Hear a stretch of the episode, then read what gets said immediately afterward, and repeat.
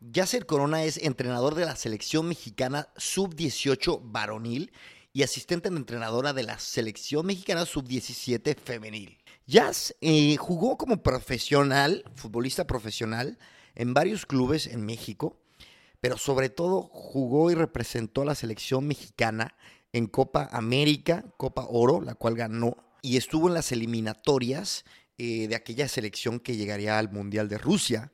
Después de eso, Yasser tiene una lesión durísima, una lesión que lo retira para siempre de los campos, pero una lesión que no le quitó, no le arrebató su pasión.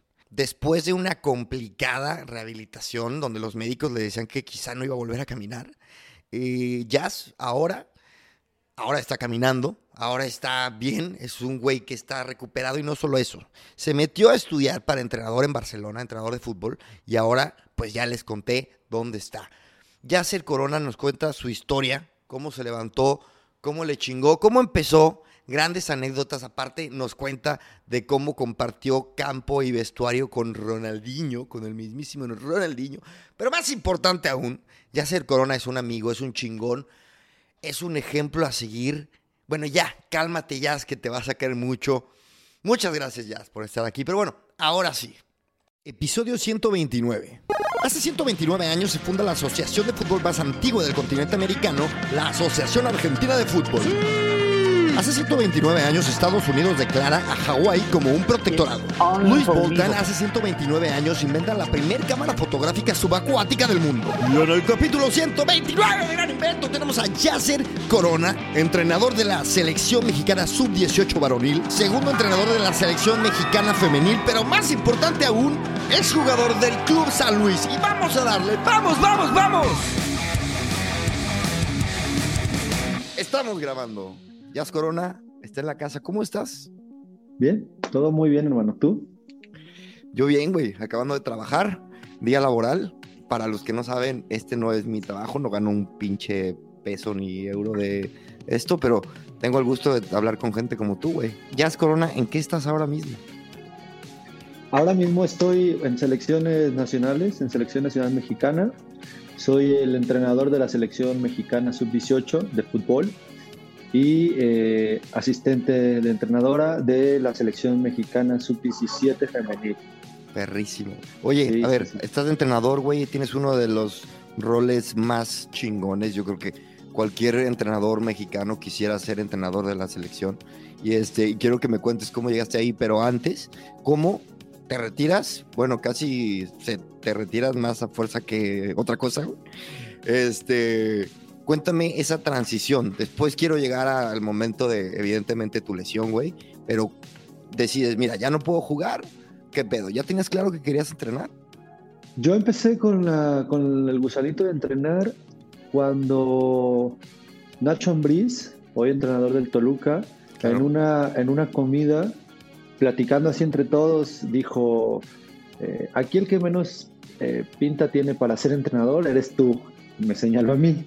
Eh, digo, evidentemente por, por, pues por mi estilo de vida, por cómo soy con la gente, eh, al final siempre hay como un tipo de estereotipo en, el entrenador, ¿no? Es una persona seria, es una persona, eh, pues, que maneja ciertos lineamientos, ¿no? Que profesionalismo, ¿qué tal? Y al parecer no lo veía, sí, no lo veía muy en mí. Entonces día como que dije, ah, ¿por qué no? Pues a mí no me digan que no puedo porque sí puedo. Y, dije, y como que ahí empezó.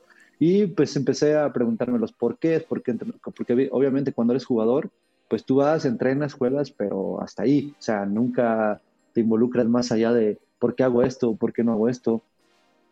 Yo sí preguntaba mucho, desde chico siempre preguntaba, oye, ¿por qué nos ponen a correr? ¿Por qué no nos dan una pelota? ¿Por qué esto? ¿Por qué el otro? Pero nunca enfocado a querer ser entrenador. A partir de ahí, eh, Nacho cambió mi, manera de ver a los entrenadores. Él era un entrenador muy abierto, era un entrenador que para mí se salía eh, del molde de los entrenadores que yo había tenido. Y me gustó, me gustó su manera de, gestionar el grupo, de, entrenar. Y dije, bueno, ¿por qué no? Tu entrenador en Querétaro, ¿no? Él fue mi entrenador en Querétaro, sí. Después tuve otros entrenadores que me ayudaron. Perdón, perdón. Eso fue en la Querétaro fue... tengo muy mala memoria, güey. Fue antes de antes de Tijuana. antes de Tijuana, sí, antes de Tijuana. De ahí me voy a Tijuana, ahí es donde me retiro, después del accidente. Y en el, esa noche, la verdad es que esa noche de la, antes de la operación, eh, como película, güey, o sea, yo estaba en el hospital, solo, luz apagada, solamente la luz del monitor que tienes al lado que te dice que estás vivo, güey, ¿sabes? El ti, ti, este. Y ahí la verdad que sentí, fue un momento complicado para mí porque sí sentí miedo, o sea, sentí un agobio de, ¿y ahora qué voy a hacer? ¿Qué tengo que hacer? ¿Cómo le voy a hacer? Toda mi vida he jugado fútbol, toda, literalmente toda mi vida. Y, y, no tenía pensado que, que, se me acabara así de rápido, ¿no? Así de abrupto. Entonces, eh, pues me puse a pensar, dije, siempre he intentado buscar soluciones a los problemas que se me han puesto y como que dije, bueno, a ver, ¿qué puedo hacer? O sea, la pelota al final, al final por suerte hoy en el fútbol te da para más allá que solamente patearla, o sea, fuera de la línea, fuera del campo, puede ser muchas cosas relacionadas al fútbol y seguir eh, pues viviendo de lo que te gusta. Entonces, de todas las opciones que, que había, la que más me llamaba la atención era ser entrenador. No me interesaba mucho ser periodista, analista, comentarista, eh, directivo, lo que quieras. No, no, me, no me movía. Lo que más me movía era ser entrenador, era lo que estaba más cerca del campo, transmitir, poder pues llevar todo lo que aprendí como jugador, aterrizarlo ¿no? a, alguien y ayudarlo en su crecimiento. Entonces ahí mismo esa noche dije, bueno, pues ya está, güey, no voy a volver a jugar, voy a ser entrenador. Hijo de la... Y, y te vas a... Ahorita quiero que, que me cuentes todo, todo ese pinche momento, pero entonces te vas y te vas a estudiar a Cataluña, ¿no? Sí, me voy a, bueno, primero ahí, mismo en Tijuana hay una escuela de entrenadores, la Escuela Nacional de Entrenadores eh, se llama ENDIT, que es la, lo, que rige a todos los entrenadores de fútbol en México. Eh, hice el ENDIT en, en Tijuana dos años, y eh, hacía mis prácticas en, el club. La verdad es que el club se portó muy bien, me abrió las puertas. Estuve entrenando a, la sub-13 eh, de, Tijuana, fue donde empecé. Después estuve en la sub-17, eh, que me fue muy bien. La sub-17 empecé como asistente, después con esa misma categoría fuimos a un torneo internacional que nos fue muy bien, salimos campeones. Y, y ahí como que dije, bueno, mira, pues puede ser que sí, que sí sirva para esto. Y aprovechando que mi hijo vivía en, vive en Barcelona, en Cataluña, decidí pues, que era el mejor lugar para estar, ¿no? Estar con mi, con mi hijo, estar cerca de él y estar en una de las mecas mundiales del fútbol, ¿no? En estos años. Entonces, decidirme para allá, decidirme a Barcelona a estudiar y estuve ahí cerca de, dos o tres años. O sea, nos atravesó la pandemia, nos atravesó la pandemia, entonces tuve que estar ahí un poco más de lo previsto. Oye, Jazz, y como entrenador, ¿cuál es tu mejor, tu, tu diferenciador, güey? Cuál, dirías que es tu mayor virtud? Uf, bueno, creo que siempre he intentado ponerme en los pies del jugador, eh, el pensamiento del jugador, pero tomar las decisiones como entrenador, ¿no? O sea, saber que el, que el jugador tiene ciertas necesidades que a veces no van en la misma línea que la del entrenador, intentar hacérselas ver desde esta parte, él sabe, o sea, él dándose cuenta que yo las entiendo, sus inquietudes, pero al final el que toma la decisión como entrenador, pues soy yo, ¿no?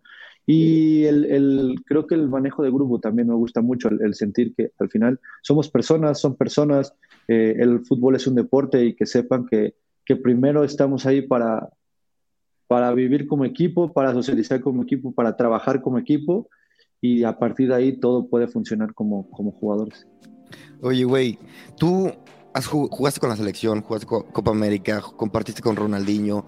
Hay un chingo de cosas que quiero que me cuentes. Y, y, tú sabes que me encanta, me encantan tus anécdotas, pero sin duda ya pasaste por ahí, güey, y no puedo, no puedo soltar de las ganas de preguntarte y que nos cuentes y nos compartas cómo es este momento de la lesión, güey estás este, en, en, un momento importante en tu carrera, estás en un equipo, en un partido de pretemporada, si mal no recuerdo, contra Era, no, era un partido de Copa, era el primer partido de Copa, sí, era el primer partido de Copa, 29 eh, de enero, 30 de enero, por ahí.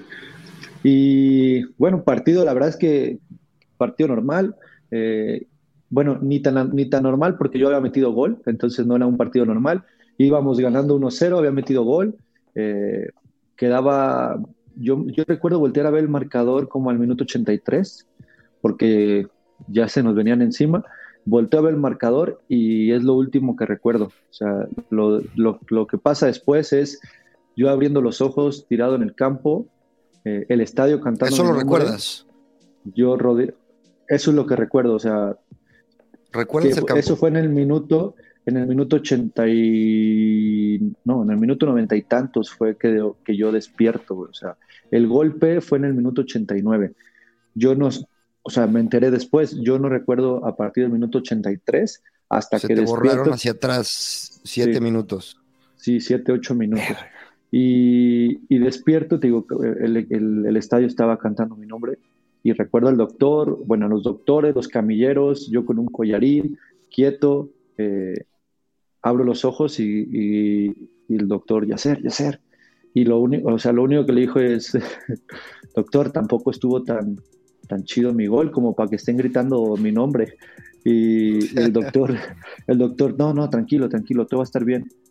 Pero no sé, en ese momento, o sea, sentí que no sentí nada, no pude mover nada, no solamente podíamos, o sea, me decían no te muevas, pero realmente yo no sentía el cuerpo. Eh, Güey, y ¿tú has visto alguna ahí fueron vez el- como, como ¿El flashbacks. golpe? ¿Alguna vez has visto la lesión? Lo vi una vez por, por error, me lo mostraron en un, en un programa de televisión, yo nunca lo había visto, la verdad es que no me llamaba la atención.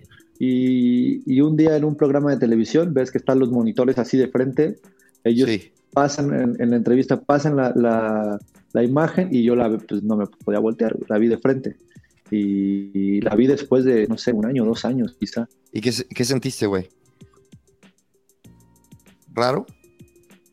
Cuando la vi,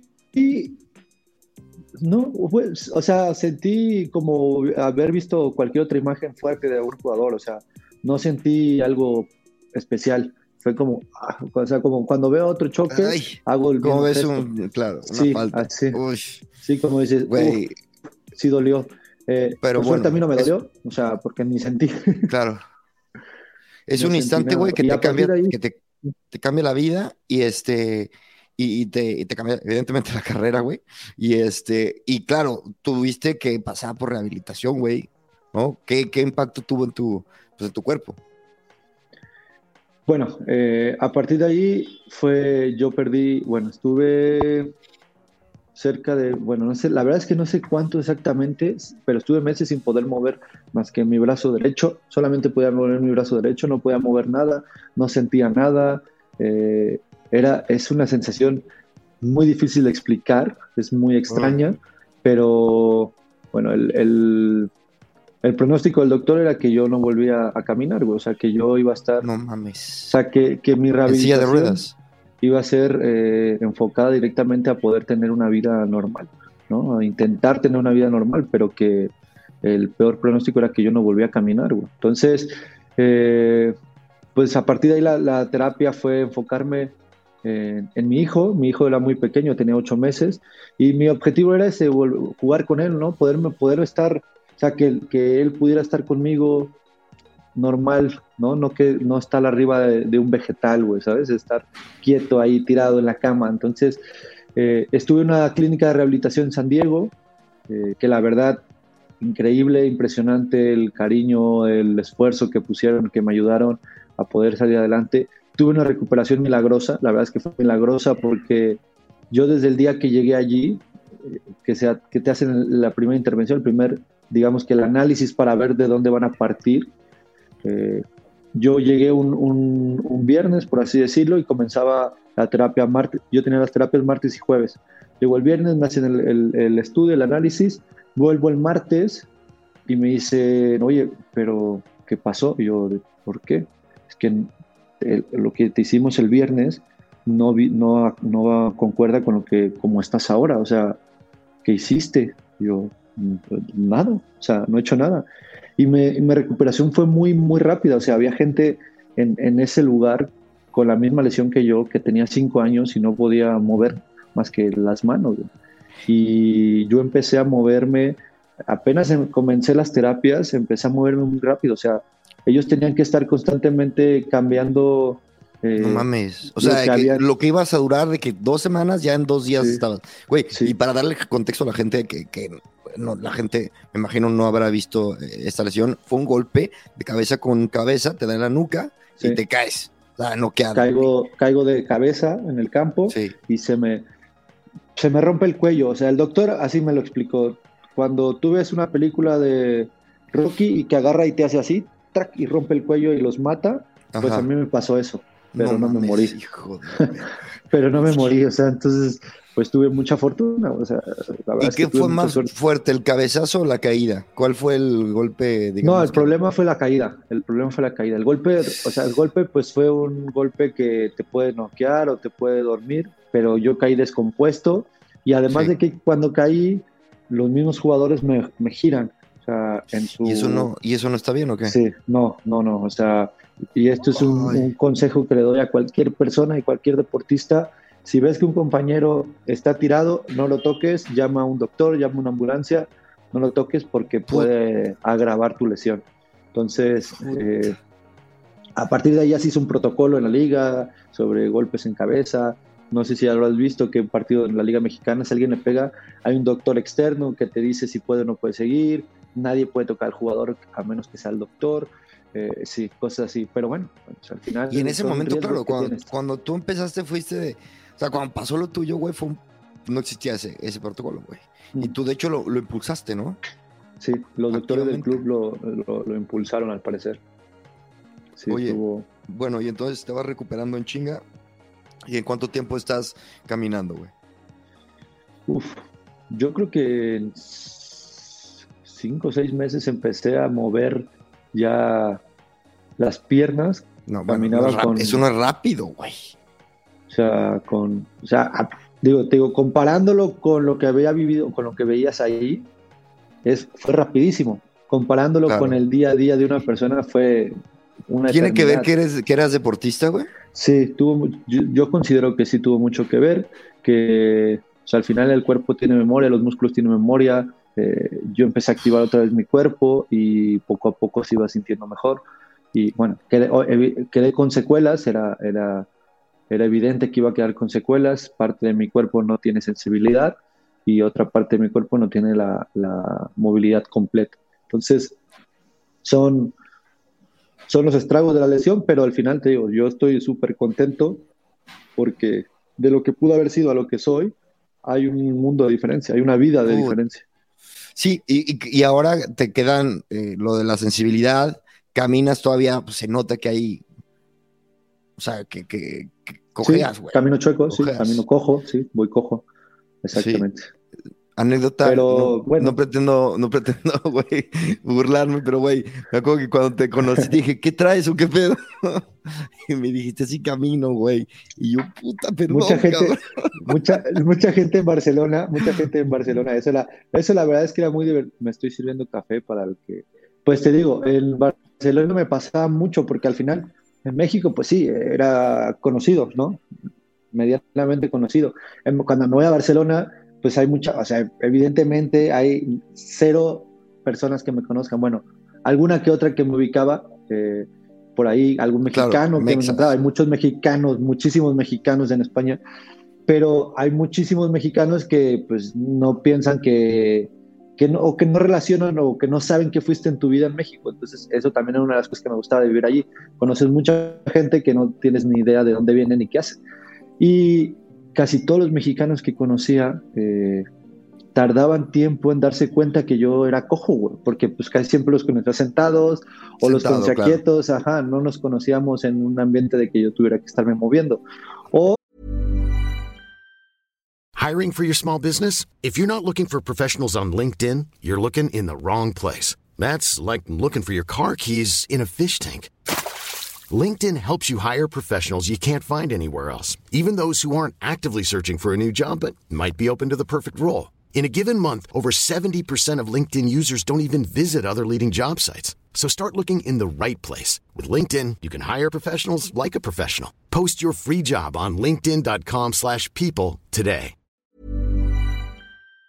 Después de cierto tiempo de estar hablando, pues la, la, en un restaurante o algo, pues que las cervezas, que los vinos, pues ya iban todos cojos, no nomás yo, ¿no? Entonces íbamos todos checos, entonces no se daban cuenta. Pero me pasó, o sea, me pasó que muchos de, mis, de, de personas que se hicieron eh, amistades, después de semanas o meses, me preguntaran que qué me pasaba, güey, por qué caminaba así. Y, o sea, yo me reía, güey. O sea, hace es una piedrita en el zapato, güey. Hace dos meses que, que, que, me conoces, que nos estamos viendo cada día y no te has dado cuenta que camino así. Nah, yo sí fue como la segunda vez que te vi. Te... Tocaba contar la historia. Fue rápido, güey. Sí, fue rápido, fue rápido. Oye, güey, quiero que me, que me cuentes este, la anécdota que es buenísima. No voy a ir por orden cronológico, eso es para los entrevistados profesionales, güey. Yo, yo, la neta quiero platicar contigo, güey. Esta, esta anécdota es muy buena. Eh, con Ronaldinho, güey. A ver, ¿cuándo te, ¿cuándo te enteras que vas a jugar con Ronaldinho y cómo es, güey? Yo, nos enteramos, eh, bueno, Nacho, Nacho Ambriz, en ese momento era entrenador, nos llama a, a, un grupo de jugadores, los que consideraba como los capitanes, los líderes del equipo, nos llama para comer en su casa, nos dice, nos vemos esta tarde en la casa. Va, perfecto, pues vamos a su casa. Y evidentemente en ese trayecto ya estaban explotando las noticias por todos lados de que venía Ronaldinho y que Ronaldinho y que Ronaldinho y fue como... Sí, no mames. O sea, no. Ronaldinho no va, o sea, si viene a México... No pues, viene al Querétaro. Yo no creo que venga al Querétaro, o sea, yo no sé realmente si el club tenga la... La lana. La, ajá, el dinero para pagarle a Ronaldinho, o sea, habiendo otros clubes con un presupuesto mucho mayor, ¿no? Eh, llegaron, llegamos a casa de Nacho y nos sentamos, empezamos ahí tranquilos a comer y, me, y nos dice, pues sí, viene Ronaldinho. Y todo fue ¿Así, como... ¿Así la soltó? Así, así, así, dice, pues sí, es verdad, o sea, viene Ronaldinho. Y todos fue como, no, no, no, no puede ser. Sí, ya, ya está, ya viene y se integra con nosotros. Y o sea, era como, bueno, ¿y, yo qué voy a hablar? O sea, ¿yo qué le voy a decir a Ronaldinho, güey? Yo, que, que, vengo de Tepic, que, que, o sea, no tengo ni dos gramos de, de, la popularidad con aquel, o de los logros, o del talento con el que él ha compartido el vestidor, o sea, es Ronaldinho, uno de los mejores jugadores de la historia, con mayor talento, con mayor sí, sí, magia, sí. gracia para jugar. ¿Qué le voy a decir yo? Y to, o sea, todos estamos un poco nerviosos, pero al final dije, bueno, yo, yo, yo lo recibo, si quieren, yo soy su compañero de cuarto, yo lo hago sentir como en casa. Eh, y, y, pues digo, me conoces, sabes que siempre he sido como que muy, muy abierto en ese sentido. Y fue divertido verlo llegar, eh, ver llegar a una figura de ese calibre, a un, a un equipo como Querétaro. Y ¿Fuiste cambiarle... tú por él al, al aeropuerto? No, no, lo, lo Dije, ay, no, no, no, lo esperamos en el, en el. Se suponía que lo íbamos a esperar en el vestidor y a recibirlo con banderitas de Brasil y no sé, una par de tonterías ahí. con, con bailando samba y tal, pero no, obviamente no. O sea, lo recibimos hasta, hasta después en el, en el club. Porque además, no solamente fue lo, lo, o sea, no solamente fue que llegara Ronaldinho, es que también se tenía que ir alguien. A una, a, ya empezaba el club y, ah, okay. y la persona que tuvo que irse era una persona bastante querida en el equipo. Entonces, fue, sí, fue, fue doloroso. La verdad es que también eso fue doloroso.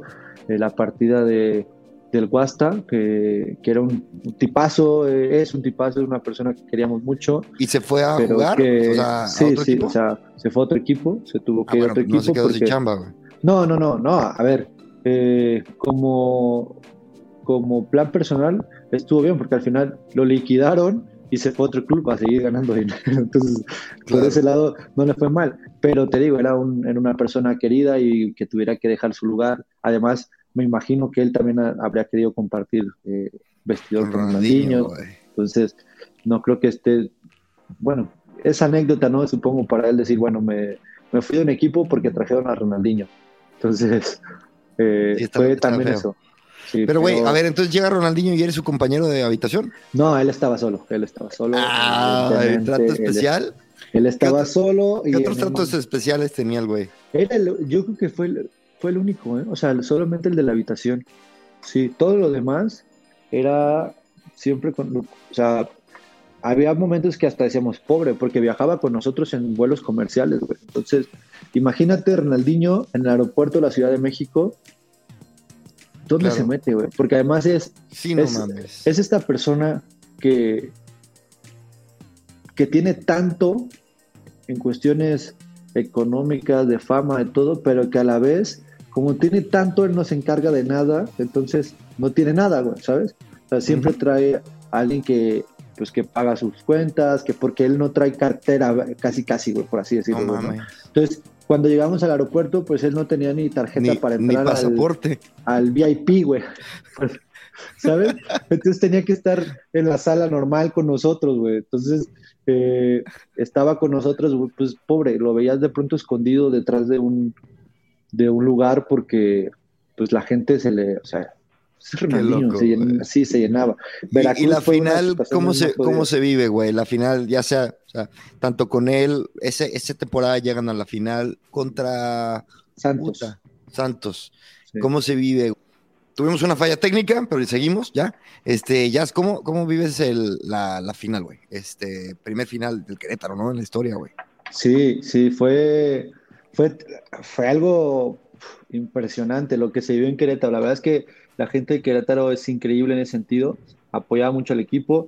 Habíamos pasado por malas, por malas situaciones con el, con el mismo equipo cuando anteriormente un dueño eh, lo habían detenido y el equipo se había quedado sin dueño. Entonces pasamos como de, de no estar cobrando seis meses, o sea, un- hubo seis meses que yo no cobré un peso, que nadie, no solamente yo, nadie en el equipo cobró eh, a llegar a una final en, no sé, dos años, un año, un año más o menos, no sé cuánto pasó exactamente, pero la gente sí que se metió mucho. eh, tristemente, tristemente no nos fue bien. eh, el primer partido lo perdimos 5-0. ¿La final? La final, o sea, el, Ah. el partido de ida lo perdimos 5-0. Es, fue algo, No, son, son de esos días que, que no, no te lo puedo ni explicar, no sabes cómo, eh, no te sale nada, al rival le sale todo eh, y te vas, pues así, llegamos a, Querétaro con un marcador así. No teníamos nada que perder, no teníamos, mucho que ganar, eh, teníamos que salir a, pasarlo a pasarlo bien, disfrutar de una final y a darlo todo por, la gente realmente. O sea, salimos a eso, ¿no? A que la gente estuviera orgullosa de su equipo y nos fue bien, os digo, nos fue bien entre comillas porque no salimos campeones, pero en el primer tiempo íbamos ganando 3-0. O sea, el- No mames. hago, hago gol, hace Mario Zuna hace gol, Ángel Sepúlveda hace gol y estábamos encima totalmente de Santos, o sea, 3-0 en el primer tiempo. Estás hablando que necesitábamos ya dos goles Uf. con 45 minutos todavía por delante. Eh, Santos tampoco sabía ni dónde estaba, eh, la gente, el estadio estaba a reventar, Y la- y pero explotaba. La vuelta fue en, en, En, en en- Querétaro, en en Querétaro, Querétaro. Sí, sí, sí, cerramos en Querétaro. Entonces se puso o sea, impresionante. eh, todo el escenario estaba puesto, ¿no? Y estuvimos encima. Marchesín, digo Marchesín, porterazo, gran, gran, gran portero. eh, se encargó de que no Hijo pudiéramos hacer los dos goles. O sea, saca, sacaba todo lo que se le acercaba, güey. Todo, todo sacaba. Eh, hay una jugada muy polémica con Ronaldinho en la que Marchesín va a despejar, suelta la pelota y en ese cuando la pelota no está en juego, por así decirlo, que sale de, su mano, Ronaldinho se la quita y, y mete gol. Y era el 4-0 y lo anulan, caray. No o sea, lo anularon. A día de hoy todavía hay gente, hay árbitros que dicen que debió contar, hay otros árbitros que dicen que no.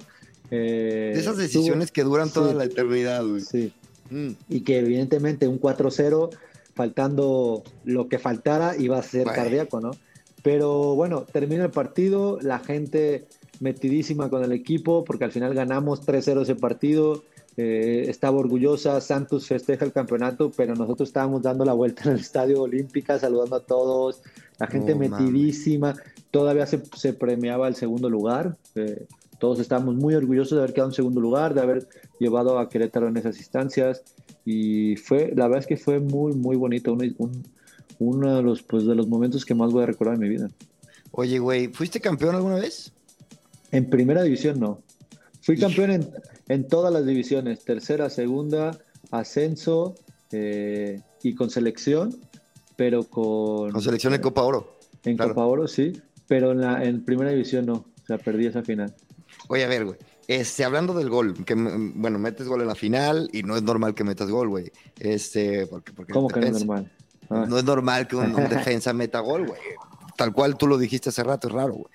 Pero hubo un gol que le metiste a, a uno de los mejores equipos de, de México, que fue especialmente polémico también, güey. ¿Sabes a qué me refiero, hijo de tu madre? a ver, para esto yo soy potosino, güey. Y este, mucho tiempo eh, fui, a, fui a ver al San Luis con sus múltiples nombres, Gladiadores, Real San Luis, Club San Luis, güey. Pero bueno, cuéntanos, por favor, si eres tan amable. El, bueno, yo estuve, para, para, ponerle contexto a la gente, yo jugué en San Luis eh, una temporada. La verdad es que estuve muy contento en San Luis, me, la pasé muy bien en cuanto a lo que tenía que ver con el club y fuera, fuera del club. Estuve muy, muy feliz ahí. Ah, después de esos seis meses me compra, bueno, me lleva a Querétaro a, jugar para allá. Nacho Ambriz me lleva a Querétaro. Y San Luis y Querétaro son dos aficiones que no se quieren mucho, no se, no, se odian. sí, se odian. Por, razones muy tontas, ¿no, güey? Que eh, a ver, nadie sabe bien por qué. En el fútbol, casi todas las, casi todos los odios o rivalidades son por razones muy tontas, ¿no? no, sí. no hay, no hay una razón eh, válida ni lógica como para que odies a alguien de otro equipo, ¿no? Porque al final se me parece una... Sí, entonces eh, se odian, como bien dices, a muerte y para buena o mala fortuna, mi primer partido con Querétaro es un clásico contra San Luis en San Luis, eh, un partido de, Copa. Un partido bastante gris, 0-0 todo el partido. Y en el minuto 90 eh, hay un tiro libre, minuto 90, así más o menos, tiro libre.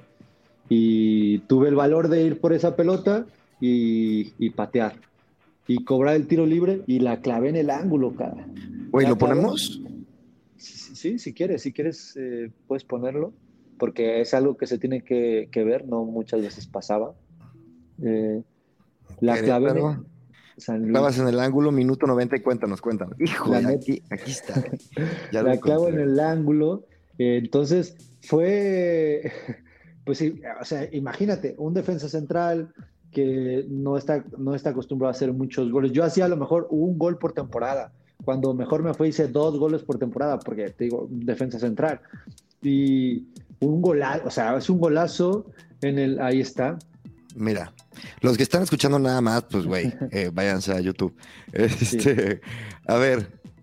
Es un, es un, es un, sí, ese, es el minuto 89, ¿no? O sea, ahí estás tú, vas a tirar. Pateo y la clavo en el ángulo. Y pues evidentemente es un gol que... que y ahí estás festejando. perdón, gente de San Luis, o sea, no fue festejarles a ustedes el gol, fue festejar que yo pude hacer un gol de tiro libre. O sea... Ve, güey, ve. ¿De dónde, güey? Entonces, yo pues me, me, eh, me, ganó la emoción. La verdad es que no, no, me, no razoné en ese momento que estaba festejando un gol a mi ex equipo. Y, y bueno, pues eh, fue así. Y aunque, aunque la verdad es que en ese momento también te voy a decir algo, la afición de San Luis no estaba tan metida con el equipo, eh, por, por buenos o malos motivos, no había tanta unión entre equipo y jugadores. Entonces, como bien lo dices, es un equipo que, que mutaba mucho, que cambiaba de nombre, que cambiaba de dueños, entonces no había como una La identidad era complicada, güey, era complicado querer al equipo porque, güey, subió como Real San Luis, güey, yo me acuerdo, y luego le pusieron gladiadores, güey. No, horrible, güey. La, verdad, mucho cambio ahí de, directivas. Y sí, me imagino que era difícil, tanto como para los jugadores como para los, para los, la afición. Y pues yo había pasado seis, solamente seis meses. Y ya. como te digo, no era que festejara un gol a San Luis, sino que era, festejaba mi gol, que pues era mi primer gol de tiro libre en primera división. Había hecho goles de tiro libre en todas las divisiones, pero en primera división no, porque casi siempre pues me tocaba con jugadores importantes que el 10 que agarra la pelota y no se la quita. Entonces, eh, ese mete el gol y pues me ganó la emoción. Tenía que festejar un gol de tiro libre. Oye, güey, pero donde sí llegas y este, donde creo que haces como mejores, un sentido de pertenencia muy fuerte es, aunque debutaste en Morelia, es en Tijuana, ¿no? Sí, sí, en, en, Querétaro también. La verdad es que tuve y tengo todavía mucho, mucho cariño por ese equipo y creo que la gente también valoró lo que pude haber hecho dentro del campo. Eh, y en Tijuana eh, también, la verdad es que también hice, hice, eché muy buenas raíces dentro y fuera del campo, con, con amistades dentro del club, con amistades fuera del club. Y al final cuando todo tu entorno está bien, pues te sientes bien ¿no? en, un, lugar.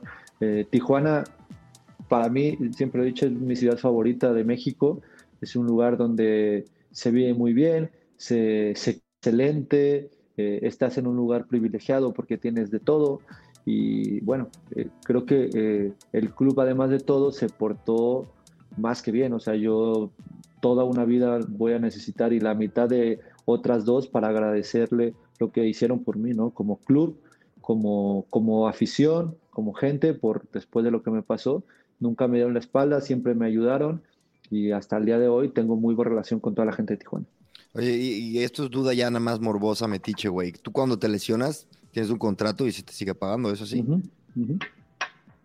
Sí, ellos me respetaron al 100% mi contrato y, además me ofrecieron trabajo de por vida. O sea, me dijeron, oye, tú aquí, Jorge, el dueño de, Cholos, entró esa noche al, al hospital. O sea, todo lo que se movilizó alrededor de lo que me pasó a mí, yo es que la verdad no me lo esperaba. No solamente en Tijuana, ¿eh? en el fútbol nacional, en el fútbol mexicano como tal e internacional, porque hubo gente de otros países que me escribió, que me mandó un tweet, eh, que, que, se, que se preocupó por mi salud. Y en, y en Tijuana, pues bueno, fue impresionante. O sea, Jorge buscando al mejor eh, cirujano para que me operara, eh, buscando el mejor hospital para que, que, me operaran. La verdad es que se portó muy bien. Se presentó esa misma noche en el, en, el hospital y me dijo, oye, no te preocupes por nada. Eh, tú aquí, tu contrato está intacto, ni te preocupes y tú aquí vas a tener trabajo de por vida y vas a hacer lo que tú quieras hacer en este club. Entonces, qué maravilla, cabrón. A mí imagínate, o sea, eso sí, fue mucho, tuve mucha suerte en ese sentido porque al final te, da un poco de un poco de calma en tanta eh, oscuridad, ¿no? Te da un poco de brillo, te da un poco de luz y dices, bueno, puedo relajarme un poco en ese sentido y saber que voy a poder trabajar aquí. Ahora eh, para mí fue una, también tomar una responsabilidad y decir, ok, eh, todo lo que pueda yo hacer como fuera del campo, pues trataré de, hacerlo lo mejor y brindarle lo mejor a, Tijuana. Y es por eso que, estuve ahí con ellos entrenando y que no, dudo que en, un futuro volveré a entrenar a Tijuana. No mames, es, güey, qué, suerte dentro de toda la mala suerte, güey, que fue esa, esa lesión, tener ese apoyo. Y también ya, tú eres una persona que, que eres, eres un güey cercano, Y, el, y esto se nota en Twitter. En Twitter eres un, eres, güey, tienes un chingo de seguidores. No es, o sea, y creo que tu, tu, tu, fama en Twitter es peculiar. O sea, yo conozco gente que me, que me vio, que me vio en alguna historia en Instagram así contigo y me dice, güey, yo sigo ese güey en Twitter. Entonces, ¿por qué, por qué te, te empiezas a ser más famoso en Twitter? O sea, antes creo que como futbolista. ¿Cómo fue eso, güey? Sí, bueno, cuando fue el boom de, Twitter en México, pues la verdad es que mucha gente no, no mucha gente del, medio, del deporte, no le daba bola, porque al final era pues solamente escribir, ¿no? O sea, no eran cosas que decir, eran 140 eh, caracteres que tenías que expresar lo que tú querías. Y eh, pues a mí siempre me gustó y siempre me ha gustado el tema de, las tecnologías, de, todo lo que te ayude a, conectar en, este, en, esta y en cualquier era, ¿no? Entonces me, gustó mucho cómo había mucha gente que podía hacerte reír, hacerte generar algo, un sentimiento con, tan pocas palabras, ¿no? Entonces empecé a seguir a, a cierto tipo de gente eh, que hoy son estandoperos, que hoy son comediantes, que hoy son muy famosos en, en el mundo eh, mexicano de, Twitter y de, la comedia.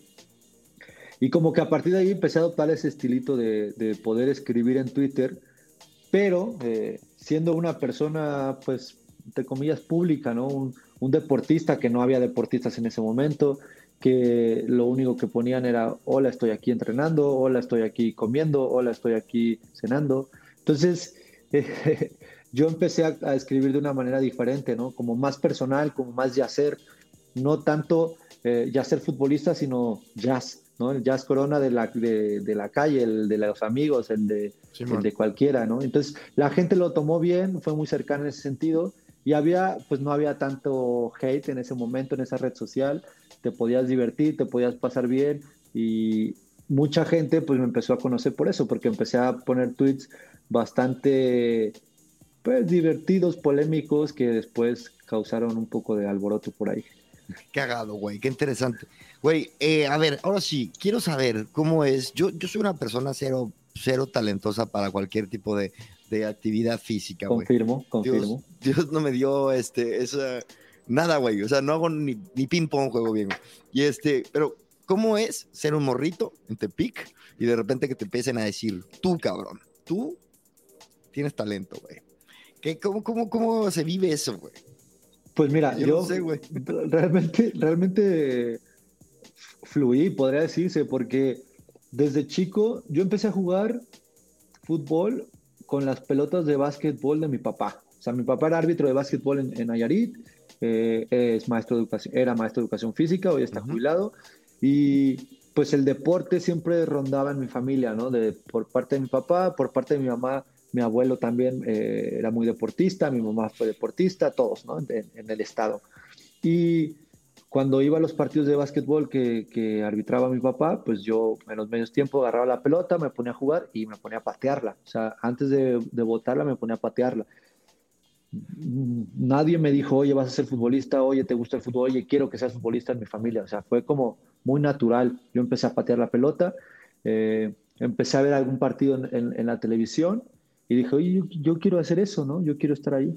Y, y claro, lo primero fue, bueno, eh, de, de, mil llega uno, ¿eh? O sea, es muy ¿Ah, ¿Te dijeron eso?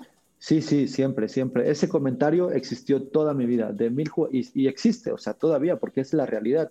De mil niños, de mil eh, personas, solamente uno llega a ser futbolista profesional. O menos, güey. O menos, es, es muy complicado. Y además que yo vivía en un estado donde no había fútbol profesional, porque no es lo mismo nacer en, en Jalisco, que, que había tres equipos en, ese, en este momento, ¿no? Que era Tecos, Chivas y Atlas, a nacer en Tepic, que no hay nada, o sea, era todavía aún más complicado.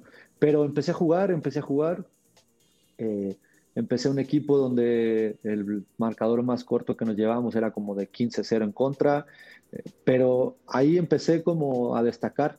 Y a partir de mi papá me llevó el primer, mi, mi primer torneo que fue en este del Agua Patos, es un torneo de verano en Tepic que se hace lloviendo, o sea, a menos que caigan truenos o relámpagos o así, eh, tú juegas en, el lodo, en tierra, así pues se llama el agua patos. Es muy divertido, la verdad, pues es de verano para niños. Sí, es muy divertido. Y la verdad no sé si todavía se haga, pero él me lleva de la mano pidiendo oportunidad porque yo quería jugar fútbol oye, pues si había chances te falta uno, no sé qué, y ningún equipo me aceptaba porque todos estaban llenos, hasta que llegué a un equipo y dijeron, no, sí, aquí mételo, aquí, aquí nos hacemos bola. Y pues, fuimos, éramos el peor equipo de la liga, pero terminando ese torneo, eh, pues me hice como de un nombre dentro de la edad y, y el equipo, el mejor equipo de la liga me buscó y, me fui para allá, que es donde tuve a la entrenadora esta Chio. Y en ese primer torneo ya me fue muy bien, fui campeón, fue el mejor jugador del torneo, eh, tengo mi trofeito ahí con el, con el campeón de goleo. Era delantero, no, era delantero. yo ah, toda mi vida, yo toda mi vida fui, fui delantero hasta en tercera división, eh, fui delantero. Y ahí empecé, empecé, y desde entonces nunca paré de entrenar, o sea, siempre entrenaba cuando tenía que entrenar, siempre jugaba cuando tenía que jugar, me gustaba mucho. ¿A qué edad fue lo, de, lo del agua Fue cuatro años, cinco años, por ahí más o menos. Sí, sí. Bebé. Sí, güey, sí, estaba muy chiquito, sí, o sea, y empecé ahí, empecé ahí, seguí ahí, seguí ahí, y nunca paré, nunca paré, siempre, en mi cabeza siempre estuvo, voy a ser jugador profesional, o sea, no había, pero no era como un sueño, era como... Como, ah, voy a, voy a ser destino, güey. Sí, voy a ser jugador profesional, o sea, oye, ¿tú qué vas a hacer? No, pues jugador de fútbol. Sí, pero no es tan fácil. Pues no sé. Oye, y, llega un momento en el que era famosillo en Tepic. O sea, ya era como, ah, este morro es muy bueno. ¿no? A ver, hay mucho, muy buen fútbol, sí, hay muy buen fútbol en Tepic. La verdad es que hay muy buen fútbol en Nayarit. Y, no solamente yo, había muchos jugadores. Mi equipo en general eh, era un equipo donde 8 o 10 jugadores podrían haber jugado fútbol profesional sin ningún problema, sin ningún problema. Al final, al final, sí, sí, sí. O sea, al final. Visores, váyanse a. pues mira, hoy, hoy, hoy en día hay muchos equipos con jugadores de Tepic. En selecciones nacionales, por lo menos un jugador de cada selección es de Tepic o de Nayarit en general. Chivas tiene cuatro o cinco en primera división. Eh, hay jugadores por todos lados. Y la verdad es que hay muy buen fútbol en, Tepic. Pero, güey, a ver, te empiezan, eh, con todo y que hay buen fútbol, te empiezan a, te empiezas, te empiezas a hacer familia ahí dentro del barrio o no? Sí, sí, pues al final sí te hace. Me contaste una anécdota que te querías comprar un skate y no te dejaron comprar. Sí, o sea, llegué a, hasta tercera división, o sea, fui escalando, fui escalando y como a los 11, 12 años, eh, pues mi entorno era un entorno de, calle, de barrio, de, grafiteros, de skaters, de, ir a, rayar paredes, que en, en su momento lo intenté eh, hasta que me cacharon, pero y lo tuve que dejar. pero sí, me gustaba mucho, me gusta todavía, o sea, me gusta mucho el, tema del skate, el tema de, del arte callejero, todo esto me gusta. Pero para mi mala fortuna, cuando conseguí dinero para comprarme un, skate, la única tienda que vendía skates, yo no sabía que era de eh, el entrenador del equipo. No mames. Entonces yo llego, a, yo llego, yo llego a, pues, claro, tú tienes 12 años, nunca te preguntas en qué trabajan los entrenadores o tú crees que nomás son entrenadores y ya está, ¿sabes? Entonces yo voy a la tienda que vendía skates, llego y, pues pregunto, quiero uno, y se me queda viendo la, que atendía, que era la esposa del, del entrenador, y me dice, oye, ¿tú no eres Yacer? Y yo, sí. Y fue como, ¿por qué me conoce la señora? Me dice, uff, pues para ti tengo prohibido venderte. Y yo, ¿por qué? Como si fuera pinche droga, güey. Sí, sí, sí, sí. Porque tú vas a ser jugador profesional, ¿no? Juegas fútbol, ¿no? Y yo, sí, no te puedo vender. Soy la esposa del profesor. Eh, y yo no, pues ya, ahí se acabó mi sueño de ser skater profesional. Entonces tuve que enfocarme directamente en el fútbol profesional. Y no la pude, o sea, sí utilizaba la de mis amigos y tal, pero nunca tuve así como tal una, una, un skate bueno, bueno, bueno propio. Nunca tuve hasta que ya eh, cuando jugué profesional me compré las mías y me las colgaba en la pared nada más. Oye, güey, ¿cómo es debutar en primera división? Fue, para mí fue muy fue como estar medio flotando, güey, que no, que no sabía qué, qué estaba pasando, güey. O sea, ¿dónde estoy? Debuté en el Azteca contra el América. El América de... Con el Morelia. De América, sí, con el Morelia. El América de Cuauhtémoc, del Piojo, de... ¿Quién te debutó? ¿Qué entrenador? Bozo, eh, Fantasma Figueroa. No mames. Debuto en, en, el último partido, eh, en el Azteca, y yo estaba como, ¿qué está pasando? O sea, ¿qué es esto? O sea, yo ni, ni siquiera, la verdad es que mal, quizá mal, pero yo ni siquiera esperaba que pudiera haber entrado en el Azteca, ¿no? O sea, un partido donde estás jugándote la calificación, donde te estás jugando todo y, me dicen, ya, órale, vas para adentro. Y, y, fue, o sea, yo, hasta, hasta que no me pegan un balonazo, fue como que no desperté. O sea, ahí me pegaron y fue como, sí, estoy jugando, estoy jugando, estoy jugando en el Azteca. Y ahí empezó, o sea, fue, fue muy bonito, la verdad, fue muy bonito. Oye, 12 de noviembre. 12 de noviembre. 12 de noviembre del 2006. Mi cumpleaños es el 11, güey. Oye, este dato pendejo, ¿ah? ¿eh? a ver, güey. Tú estabas borracho seguramente, mientras yo muy estaba... Muy probablemente, 2006 ya le entraba muy bien a las, a la chela, seguro. Sí, crudo, güey, crudo. A ver, este, güey, ¿cómo es debutar en selección nacional, güey? Eso fue, eso sí fue otra, o sea, otra cosa. Yo lo que más extraño eh, o lo que más extrañé en su momento después de haberme retirado fue precisamente jugar con la selección. Es otro, es otro boleto. Para mí, por lo, al menos, eh, representa pues todo lo que sueñas de niño, todo lo que, eso sí era un sueño para mí, eso sí era un, ojalá algún día pueda jugar en el Estadio Azteca con la camiseta de la selección y cantar el himno nacional ante 100.000 personas, ¿sabes? El, el escuchar el cielito lindo, O sea, se, se me ponía la piel de gallina, güey. Era, fue A mí se me impresionante. puso fue- ahorita, güey. Fue, impresionante, la verdad es que... ¿Y cuándo es? ¿Cómo fue? ¿Quién te, quién te debuta? Me debuta eh, Miguel, Miguel Herrera. eh, de entrada, la- mi convocatoria fue mucho menos, o sea, por lo menos no fue nada esperada, o sea, nada esperada. Yo no me esperaba para nada que me ¿Él te, entre- convocaran. él te entrenó? No.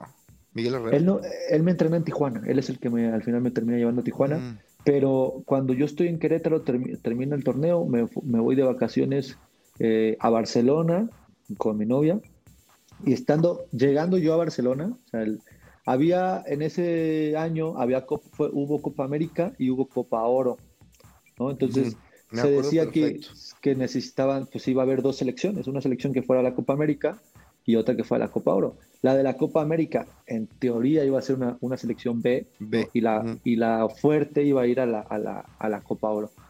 Eh, pues ya empezaron a tirar nombres, sabes esto en Twitter que hacen, de que eh, se, se va a convocar a tal, tal, tal y tal, nuevas caras en selección.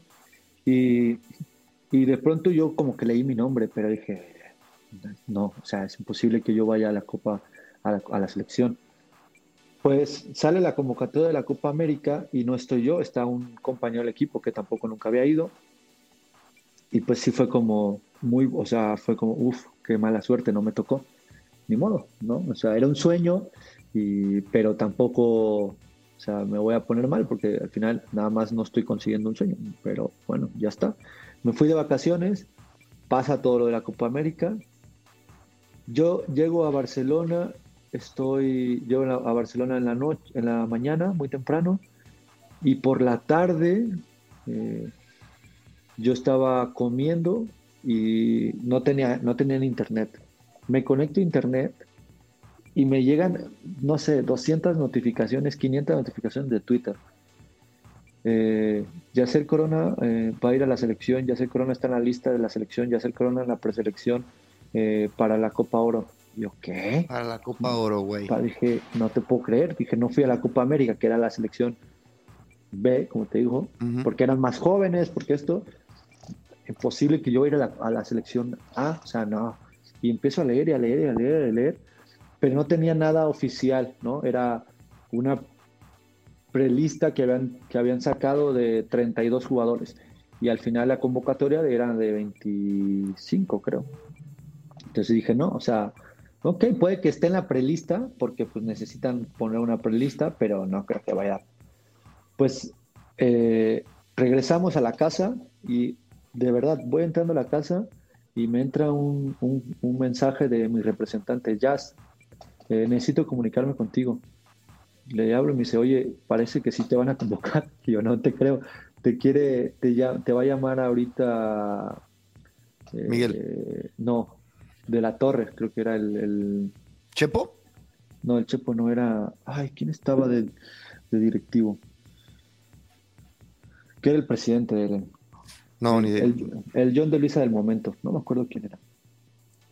Y- ¿Iñárritu? Iñárritu puede ser. Tengo muy mala memoria, güey. Bueno, cosas. y entonces te llaman, güey. Me confirman. llaman, me, me dice, oye, ¿dónde estás? ¿Qué onda, Yacer? ¿Cómo estás? Yo, "Bi- bien. ¿Dónde andas? Y yo, y yo, así, así. "Bien". Y yo, "Eh, en Barcelona. Ah, uff. ¿No crees que haya problema que tengas que volver?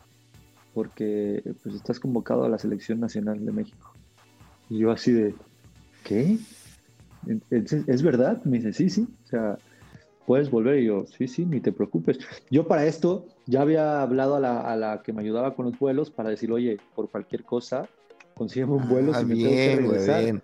Y, ¿no? y- y entonces- ya le habías dicho a tu novia, oye, igual y me tengo que ir, güey. Sí, sí, ya la había ¿No se dicho. agüitó? O sea, desde la comida, hasta- no, yo cuando le enseñé la comida esto, eh, ella estaba más contenta que yo, creo. O sea, fue Estabas increíble. que- Sí, y ya cuando me confirma esto, pues me voy al aeropuerto a esperar un vuelo de, a que me metieran en el vuelo, porque estaba en lista de espera, porque el vuelo estaba lleno. Si no llegaba alguien, pues yo volaba. Dormí en el aeropuerto esa noche y pude volar. Y de ahí llegué a selección con, con Miguel.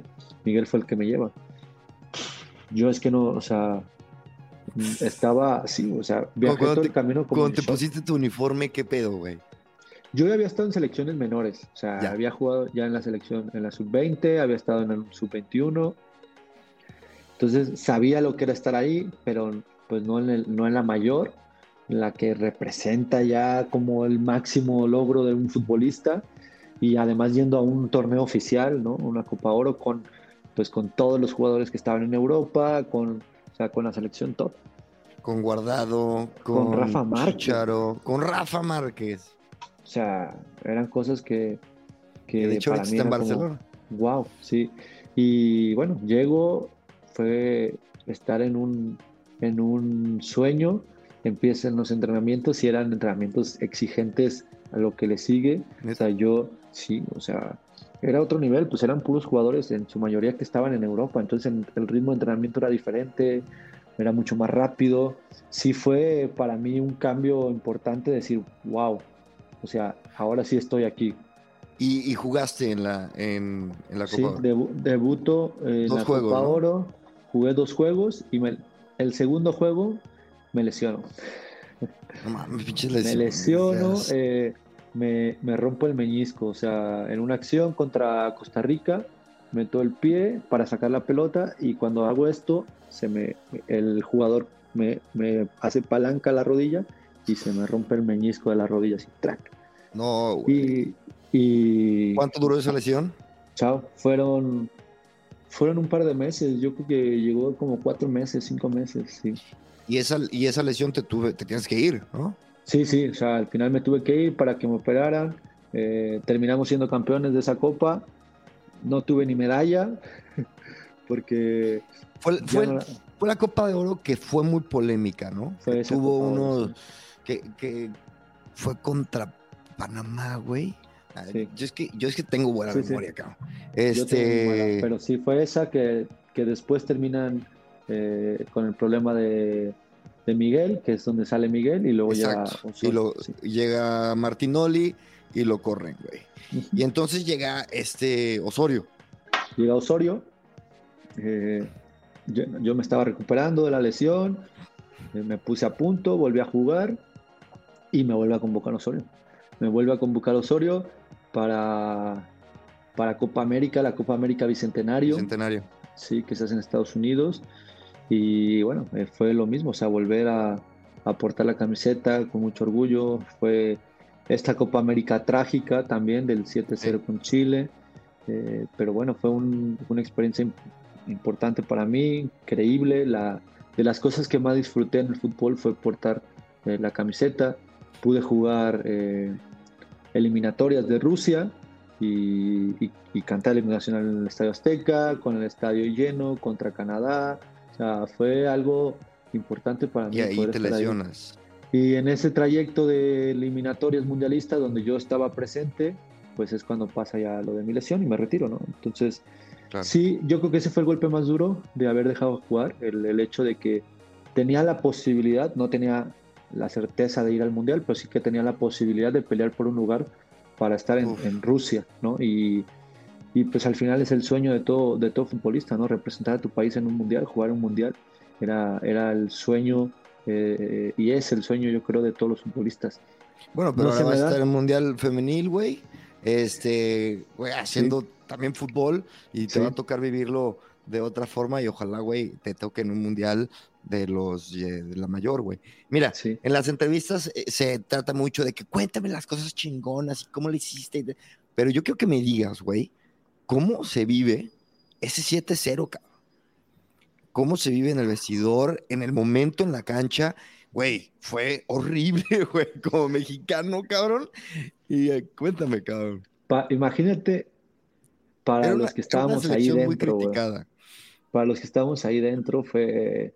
Yo no, yo no juego, pero fue algo muy, muy raro porque yo creo que, creo que fue una semana antes, habíamos jugado contra Chile, contra el mismo Chile en San Diego, eh, y habíamos ganado 1-0 con gol de Chicharo. Nos había ido muy bien antes de, comenzar el torneo.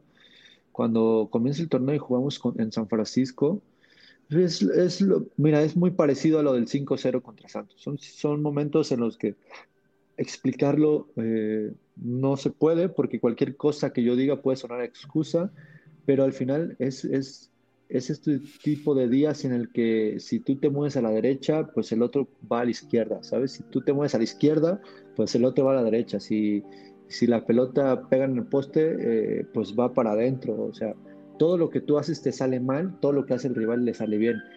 Te aseguro que si al día siguiente volvíamos a jugar el partido los mismos jugadores, no quedábamos 7-0, pero yo no, y aparte el tema anímico se siente, hay un momento en el que se siente que se, rompe. Les da miedo, güey. se rompe, ya no quieres, ya no quieres tocar la pelota, ya, ya pasa más a lo, a lo emocional, a lo, a lo mental que a lo, que a lo futbolístico como tal. Y es, es muy complicado salir de esos, de esos bucles dentro de un partido. Y nos, o sea, le ha pasado a todos, o sea, no nomás nos ha pasado a nosotros, le ha pasado al Barcelona, le ha pasado a Brasil, le ha pasado al, al París, le ha pasado al Madrid, o sea, le han pasado a los futbolistas con mejores eh, cualidades en el mundo, les ha pasado, ¿no? A todos les pasa, es algo normal en el deporte. Evidentemente, eh, México, al ser un país tan futbolero, que nos pase, pues se, se, vuelve... No, y, los pinches chilenos, güey, no, o sea, cada vez que conozco un chileno, no, no, no lo para de, restregar, cabrón. A ver, ¿y en el y cómo se siente en el vestidor? ¿Qué onda, güey? ¿Qué les dice? Fue un cementerio fue un cementerio. Fue un cementerio, o sea, ¿qué dices? Nadie dijo nada. ¿Quién, tiene, quién tiene en ese momento la pues la calidad moral, futbolista, lo que quieras, como para argumentar algo, o sea, nadie. No hay nada que decir. No hay nada que decir, te callas, porque lo mismo, todo lo que digas puede sonar a que tú te estás eh, salvando y el otro no, ¿sabes? Entonces, te callas, agachas la cabeza, sales del vestidor, levantas la cabeza y a pensar en lo que sigue. Y, es así. O sea, realmente son momentos en los que hablar está de más. Eh, lo mejor es callar y, seguir. Estamos hablando de una selección muy, con unos jugadores increíbles, güey. Este, estaba otra vez guardado. ¿Seguía Rafa? Estaba Rafa, sí. sí estaba Chicharo, estaban todos, güey. Y este, y aparte era un evento muy, muy, muy especial, pero bueno, terminó así. Dime una cosa. Osorio fue muy criticado, nunca repetía alineación, como eh, muy criticado, güey. Y los entrenadores son siempre muy criticados, pero Osorio sí, ya. Este, ¿cómo se vive también eso, güey? O sea, aparte de todo, ese 7-0 no renuncia, se queda, se va al mundial. ¿Ustedes qué onda, güey? Porque entiendo que era un güey cercano y era un güey que. Cuéntame cómo era, cómo era esa dinámica. Él, es un entrenador cercano, era un entrenador muy apasionado, era un entrenador que, que la verdad se, dejaba el alma por, por, por, el equipo, se dejaba el alma todos los días de su vida mientras estuvo en selección por hacer de esta selección una selección importante a nivel mundial y lo mencionó, o sea, él, él mencionó cosas que hoy se hablan, ¿no? Él dijo que necesitamos jugadores en Europa para poder competir a nivel mundial. Él fue el que lleva a, Chucky a la selección mayor para que después Chucky pudiera salir de México. Eh, era un entrenador que realmente eh, valoraba mucho al futbolista mexicano, le daba mucho crédito a nivel mundial, eh, le tenía mucho, mucho gusto por cómo era el futbolista eh, como, como jugador, más allá de como persona, sino como futbolista, como sí.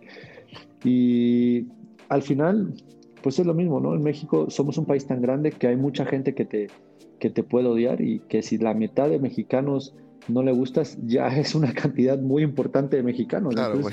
suena, suena, ¿no? Hace mucho ruido. Pero realmente, realmente yo creo que por lo menos eh, hablo de lo que yo estuve, en el momento que yo estuve, eh, era un entrenador que ayudaba mucho al futbolista mexicano a crecer, ¿no? A, competir, a, acostumbrarse a estar ahí y a querer competir por lo más, ¿no? Y la muestra fue que, que se hace un gran partido contra Alemania, ¿no? En el Mundial. O sea, es un partido que todos daban por perdido, todos daban por perdidos, excepto los seleccionados, excepto Osorio, y, y, se demostró, ¿no? Se demostró con muy buen fútbol que se podía competir a, a un muy buen nivel. Entonces, y dime una es una silla muy, muy complicada, es una silla muy complicada. Tú ahora eres entrenador. ¿Cómo, ¿Qué opinas de que no se repita una alineación, güey? Pues yo no tengo ningún problema, porque al final es una selección, ¿no? Y al final lo que tiene ser seleccionador es precisamente eso. Tú seleccionas jugadores en función de lo que vas a enfrentar como rival. Pero eh, tácticamente te, a ti te hace sentido. ¿Tú lo podrías, por ejemplo, llevar a cabo? Sí, por supuesto. Yo creo que sí, sobre todo en selecciones, claro. Claro, porque al final eh, no estás jugando contra equipos que comúnmente mantienen una misma estructura, un mismo nivel, un mismo sistema, o sea, estás jugando contra distintas selecciones a distintos niveles eh, y, distintos lugares que, que pelean distintas cosas. No es lo mismo jugar contra Estados Unidos que jugar contra Panamá en Panamá, que jugar contra Suecia en Suecia o que Suecia en México. O sea, son muchos escenarios distintos. Los jugadores a los que enfrentas son diferentes. Eh, entonces, por lo cual, pues es muy probable que necesites jugadores diferentes. Y si tienes la posibilidad de elegir esos tipos de jugadores, pues qué mejor. Digo, hoy lo hace Luis Enrique en España, ¿eh? con una de las mejores selecciones que juegan hoy mismo al fútbol. España hace eso, o sea, pone jugadores que se adapten en función de lo que quiere el técnico, pero con distintas características. Y en función del juego. Claro, porque es, no es lo mismo eh, atacar a un equipo donde los centrales son muy, muy rápidos eh, y fuertes que atacar a una selección donde los centrales no son tan rápidos, pero los laterales sí son muy rápidos, ¿no? Entonces, tú, o que te ataca un equipo que tira muchos centros contra un equipo que no tira ningún centro, ¿no? Entonces, claro. son, son, son cuestiones tácticas diferentes y que si tú tienes la posibilidad de poder cambiar, pues lo vas a hacer, ¿no? Hoy el mismo Tata lo ha hecho, ha hecho rotaciones, porque al final es así el fútbol y es así como se vive. Pero bueno, siempre va a haber cosas que si no te salen, van a ser criticadas. Y tú viviste, o sea, tú fuiste futbolista toda tu vida, güey, y sigues en el fútbol. Y este, ¿cómo, ¿cómo es? Yo creo que se empatiza poco con el futbolista, ¿no? La misma grada, tú oyes un, o sea, acabo de ir a ver el Rayo Vallecano y la gente se pitorrea en todos, güey. Dice, ah, estás bien pendejo. ¿Cómo la cagas así? Güey, ¿qué, qué, cómo, se, ¿cómo se vive eso, güey? O sea, desde el otro lado, o sea, la crítica sobre todo. Y te lo pregunto porque sé que para ti es importante, ¿no? Este rol del jugador para ti, pues tú como que buscas un poco defender lo que sé, que exista una empatía con el futbolista. Sí, de hecho, ahora hace una semana, bueno, esta semana estuvimos en León con las, con las chicas, en sub-17 hubo un torneo allí.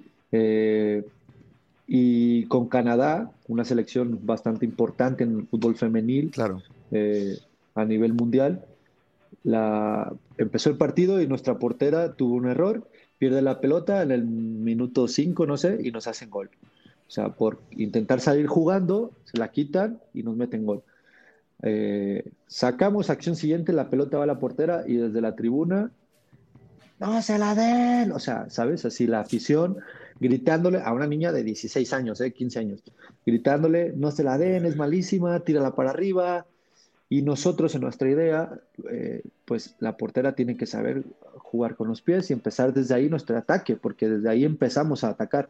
¿Cómo? Pues intentando que los rivales empiecen a salir, a salir y a ver más espacio atrás. Todo tiene un porqué. Eh, pues claro, eso le genera a la niña un cierto nerviosismo, dudas en ella y nosotros desde nuestra posición como entrenadores es generarle las menos dudas posibles, al contrario, darle mucha certeza, ¿no? decirle, oye, no pasa nada, o sea, todos nos podemos equivocar, juega, intenta jugar.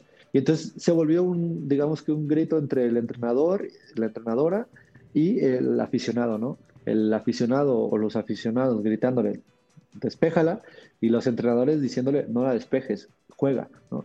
Al final el, partido lo terminamos ganando 4-1 a Canadá.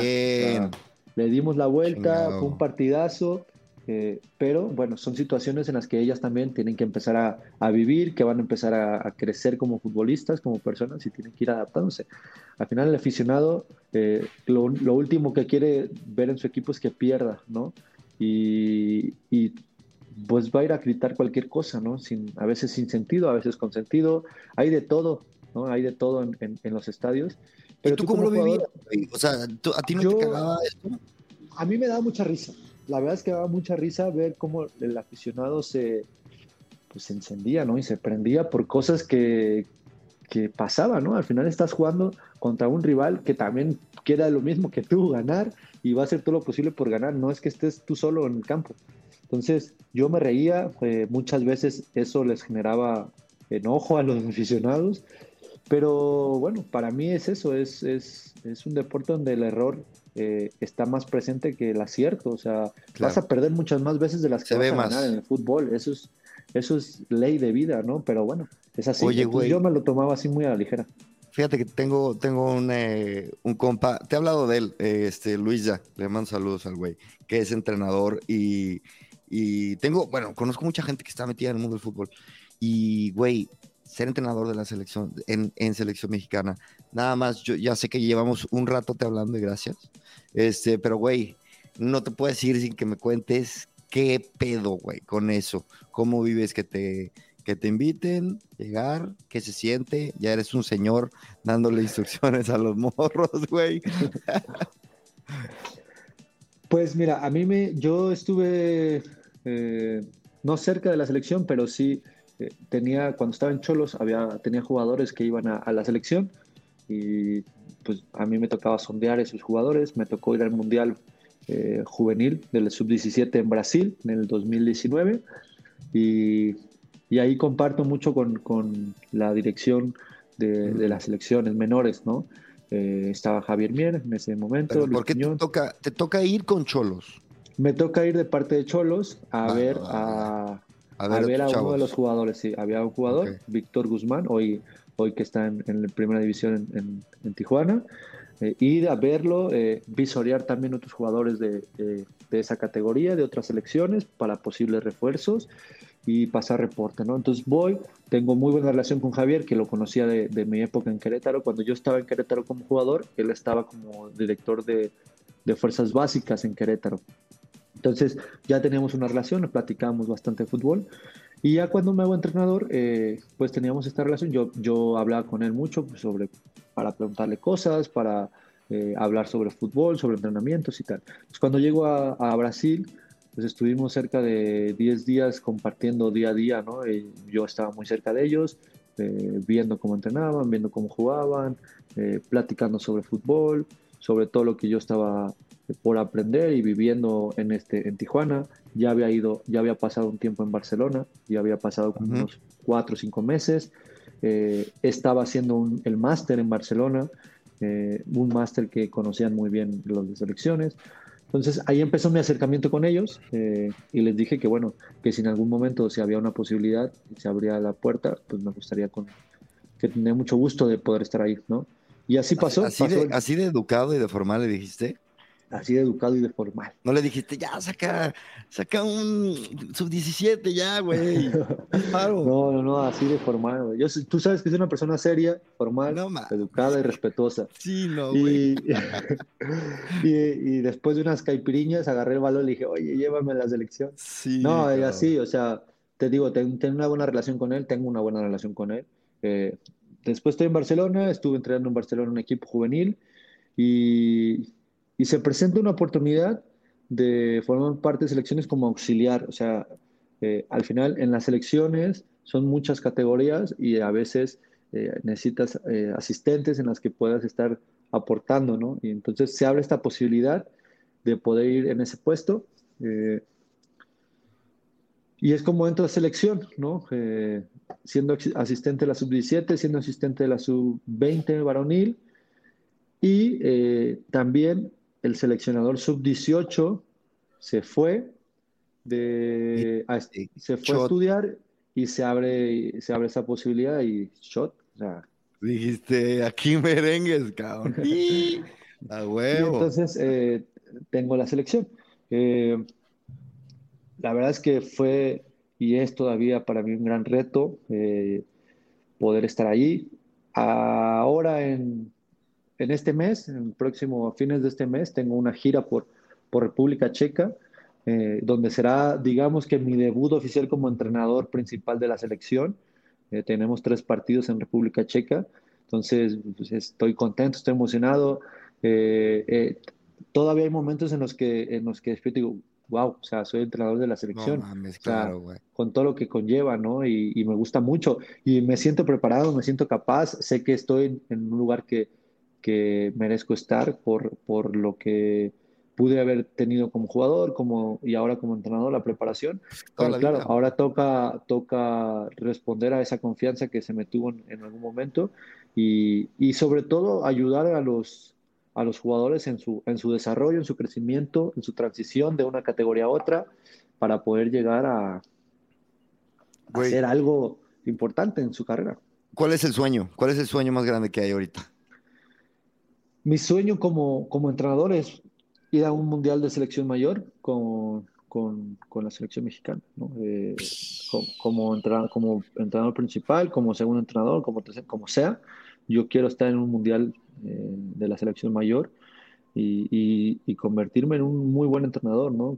ser un, un entrenador exitoso en el sentido de que mis jugadores estén orgullosos de, de entrenar conmigo, de que se sientan bien entrenando conmigo, de que sientan que crecen como jugadores entrenando conmigo. Y después, eh, exitoso en cuanto a resultados, porque también es verdad, el fútbol se juega para ganar, ¿no? Compites para ganar y esa es la intención, competir para ganar. Como lo dije, vas a perder muchas más veces de las que vas a ganar, pero las formas, el cómo, eh, me importa mucho y me importa mucho también el, el ganar y que crezcan los jugadores. Ya, aparte es un excelente conversador, güey. Desde que te conozco, cabrón, disfruto mucho tus historias. Te agradezco tu tiempo y que hayas compartido conmigo. Este, pues estas charlas, güey. Eh, te mando un gran abrazo. Nos despedimos. No me cuelgues, pero eh, ¿te quieres despedir con algo? Eh, no, bueno, a ver, gracias, gracias, gracias a ti. la verdad es que, pues ya habíamos, habíamos propuesto mucho esta, esta charla, no me habías invitado, pero Cristian iba a ser mi, mi, mi, coach de podcast, porque en algún momento un amigo y yo queríamos sacar un podcast, eso no lo comentó, y, y este güey nos, nos, estaba coachando, pero pues la verdad es que no se le dio mucho porque no, no, no sacamos el podcast al final. No fue, creo, que somos los, creo que somos los peores alumnos que has tenido en la historia de, de Cristian como... No lo tenían claro, no lo tenían claro, güey, la neta. Estaban ahí como con la idea, güey, pero no hay pedo. Este, no, yo creo que hubiera sido exitoso y, ese proyecto ahí está, güey. Yo creo que algún día lo pueden sacar. Le mandamos también saludos al, Renato. Al Renato, a toda la gente de, de Barna que seguramente va a escuchar esto. Eh, y nada, gracias, gracias por la invitación. Espero que, que la gente, tus seguidores, los míos, la, la, pasen bien, eh, contento. Y ya sabes, cuando quieras, aquí voy a andar. Bueno, cuando pueda, aquí voy a andar. Porque también nos costó poder adaptarnos nos costó, güey, pues, al tiempo. Yo también chambeo, güey. Pero bueno, este, nos despedimos, eh, no me cuelgues, pero sí nos despedimos de todos. Muchas gracias. Nos escuchamos y nos vemos en el próximo episodio de este, su podcast de tecnología, comedia, sexo y fútbol y deporte. Es que ya cada vez más le voy metiendo temas. Gran invento. Venga. Muy bien.